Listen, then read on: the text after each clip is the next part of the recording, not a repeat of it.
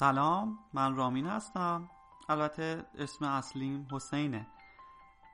توی این سری پادکست قصد دارم درباره یه سری از تجربیات در رابطه با گرفتن ویزای کار مهارت توی کشور اروپایی براتون صحبت کنم. من خودم چند وقتی میشه موفق شدم توی کشور دانمارک کار پیدا کنم.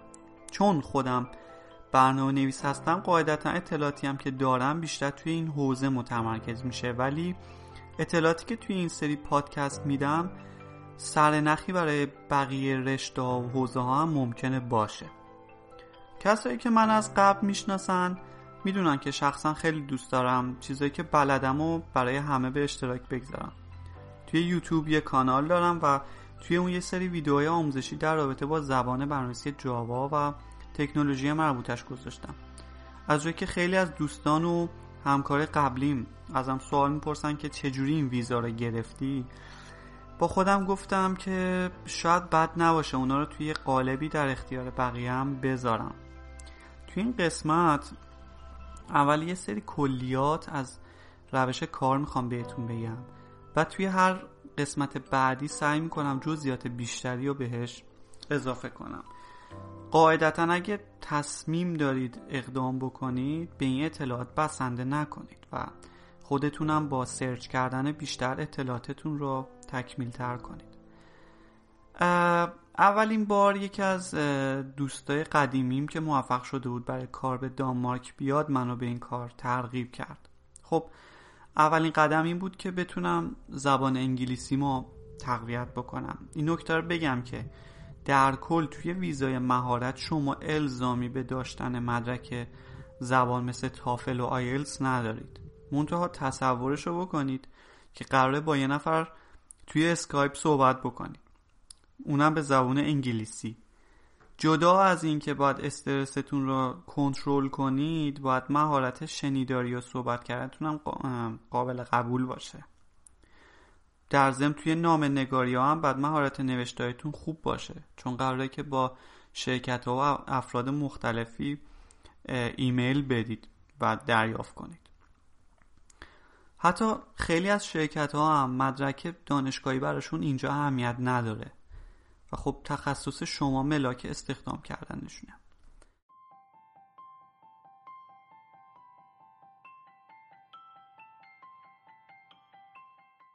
خود من از زمانی که شروع, شروع کردم به اپلای کردن تا زمانی که ویزا توی دستم بود حدود پنج ماه مستمر وقت گذاشتم. صادقانه بخوام بگم توی آخرین ماها دیگه تقریبا ناامید شده بودم و فکر می‌کردم که این روش جواب نمیده. ولی خب در نهایت نتیجه داد. توی این ماجرا شما احتمالا بارها و بارها به دلایل مختلفی رد میشید. حتی خود من اون کیسایی که فکر می‌کردم که دیگه کار تمومه ولی می‌دیدم که در نهایت ریجکت شدم. در مجموع خیلی باید آدم صبوری باشید و پشتکار داشته باشید. کلیت داستان اینه که شما باید از هر روشی که می‌تونید یه شرکتی یا توی یه کشور اروپایی مجاب کنید که شما رو استخدام کنید و اسپانسر شما بشه برای گرفتن ویزا.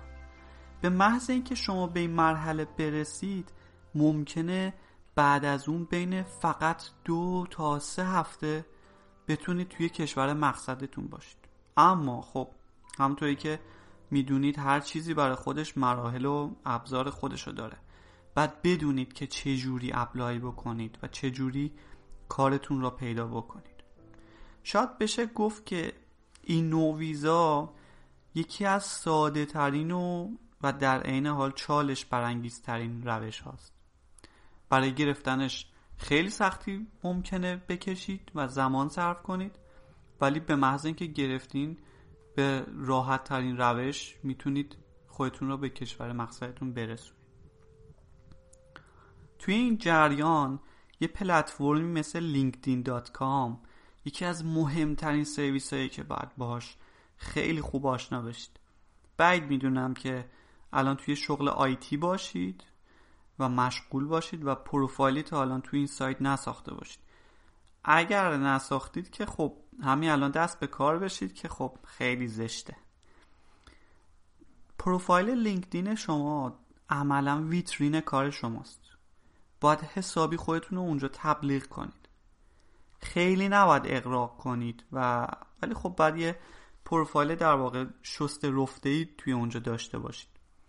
توی قسمت های بعدی هم میگم براتون چرا و چه جوری البته تا جایی که بلدم.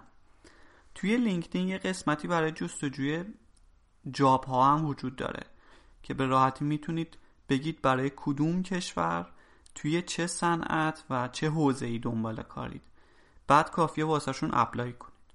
اما این تمام ماجرا نیست. باید از قبل یه فایل رزومه هم آماده کرده باشید و در نهایت باید یه چیزی به اسم cover letter یا به قولی motivation letter هم بدونید چیه. که خب نقش خیلی حیاتی توی دیده شدن شما توی شرکت مورد نظرتون داره. تمامی این کار تازه مرحله apply ه. اگه شرکت مورد نظرتون پروفایلتون رو ببینه خوشش هم بیاد. ممکنه باهاتون یه قرار مصاحبه اینترنتی بذاره. مثلا با گوگل هنگاوت یا اسکایپ. معمولا بین دو تا سه هفته تا دو تا سه هفته ممکنه این پروسه طول بکشه در طی دو تا سه مصاحبه. یعنی باید شما چندین مصاحبه رو از سر بگذرونید و ممکنه براتون حتی یه سری آزمونا و چالش های کد نویسی هم ترتیب بدم. سرتون رو درد نیارم. به قولی هر که تاووز خواهد جور هندوستان کشد. حتما حتما توی قسمت های بعدی قصد دارم تک تک این موارد رو به طور کامل براتون توضیح بدم. و در این زمینه اگر سوالی موردی ذهنتون رو درگیر کرده می‌تونید برام کامنت بگذارید تا جواب سوالاتتون رو اگه تونستم توی قسمت های آینده حتما بیان کنم. امیدوارم که این مطالب به درتون بخوره و براتون مفید باشه. این سری پادکست رو من به کمک فرزانه همسرم دارم جمع آوری می‌کنم و فعلا به امید دیدار.